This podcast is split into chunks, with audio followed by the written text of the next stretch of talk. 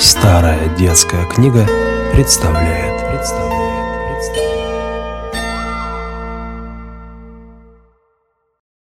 Черт в кумовьях. У одного бедняка было так много детей, что он всех к себе в кумовья перезвал. А когда у него родился еще ребенок, то он уж и не знал, кого бы еще пригласить к нему в крестные отцы. Не зная, как поступить, он в горе бросился на постель, да и заснул и приснилось ему, будто он должен выйти за ворота и просить к себе в кумовья первого встречного прохожего. Проснувшись, он решился и наяву последовать указанию, полученному в сновидении. Вышел за ворота и первого встречного зазвал к себе в кумовья. Незнакомец подарил ему при этом случае склянку воды и сказал, «Эта водичка непростая, ты ею можешь лечить всякие болезни, только всегда смотри, где у больного смерть стоит. Если стоит в головах, то смело дай больному хлебнуть этой водицы, и он выздоровеет. А если у больного смерть стоит в ногах, то все труды будут напрасны.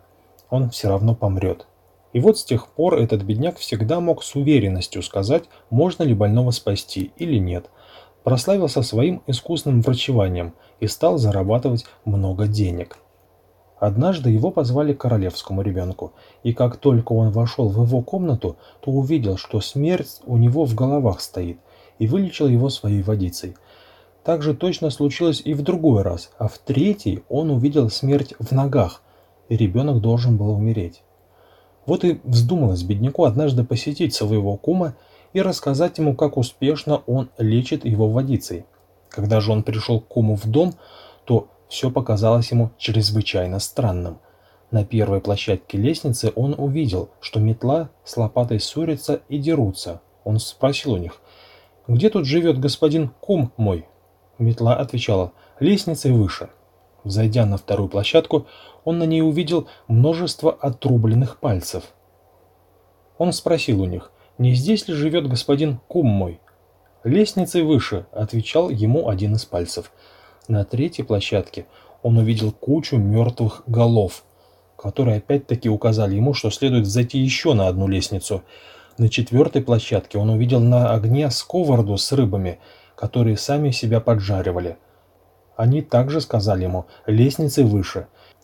И вот когда он поднялся на пятую площадку, то очутился перед дверью комнаты, заглянул в скважину двери и увидел своего кума, а у кума на голове рога большие-пребольшие. Отворил он дверь, вошел, а кум поскорее улегся в постель, да и прикрылся с головою.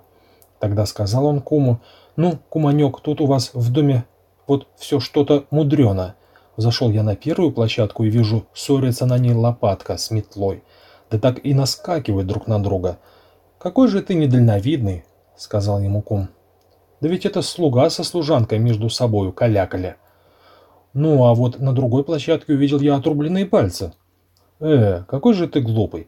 Да ведь это были вовсе не пальцы, а корни козелка. А вот на третьей площадке лежала целая куча голов. Экий дурень, да это же не головы, а кочни капусты.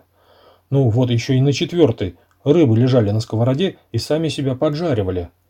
Чуть только он это сказал, рыбы сами явились в комнату и поднесли себя к куму.